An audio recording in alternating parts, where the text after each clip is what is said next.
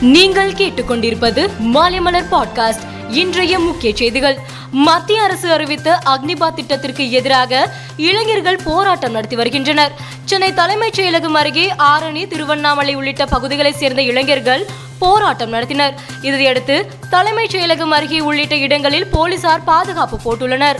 சென்னையில் கொரோனா தொற்று அதிகரித்து வரும் நிலையில் தனியார் மருத்துவமனைகளுக்கு மாநகராட்சி உத்தரவிட்டுள்ளது. சென்னையில் கொரோனா அறிகுறி உள்ள நபர்களின் விவரங்களை தனியார் மருத்துவமனைகள் வழங்க வேண்டும் என்றும் வீடுகளில் தனிமைப்படுத்திக் கொள்ள அறிவுறுத்தப்பட்டுள்ளோர் விவரங்களும் மாநகராட்சிக்கு வழங்க வேண்டும் என்றும் மாநகராட்சி ஆணையர் ககன்தீப் சிங் பேடி தெரிவித்துள்ளார். அக்னிபாத் திட்டத்திற்கு எதிராக டெல்லி ஜந்தர் மந்தரில் காங்கிரஸ் சார்பில் அமைதி வழியில் போராட்டம் நடைபெற்று வருகிறது.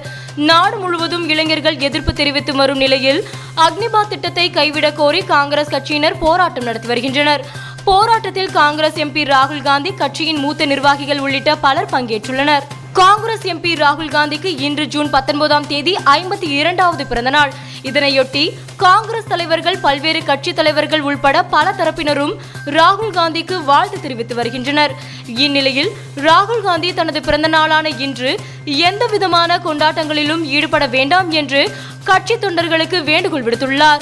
அமெரிக்க அதிபர் ஜோ பைடன் டலாவர் மாகாணத்தில் உள்ள தனது கடற்கரை இல்லம் அருகே சைக்கிளிங் சென்றார். தனது மனைவி உள்ளிட்டோருடன் ஜோ பைடன் சென்று கொண்டிருந்த போது அங்கு நின்று கொண்டிருந்த மக்களை பார்த்ததும் பேசுவதற்காக சைக்கிளை நிறுத்தினார்.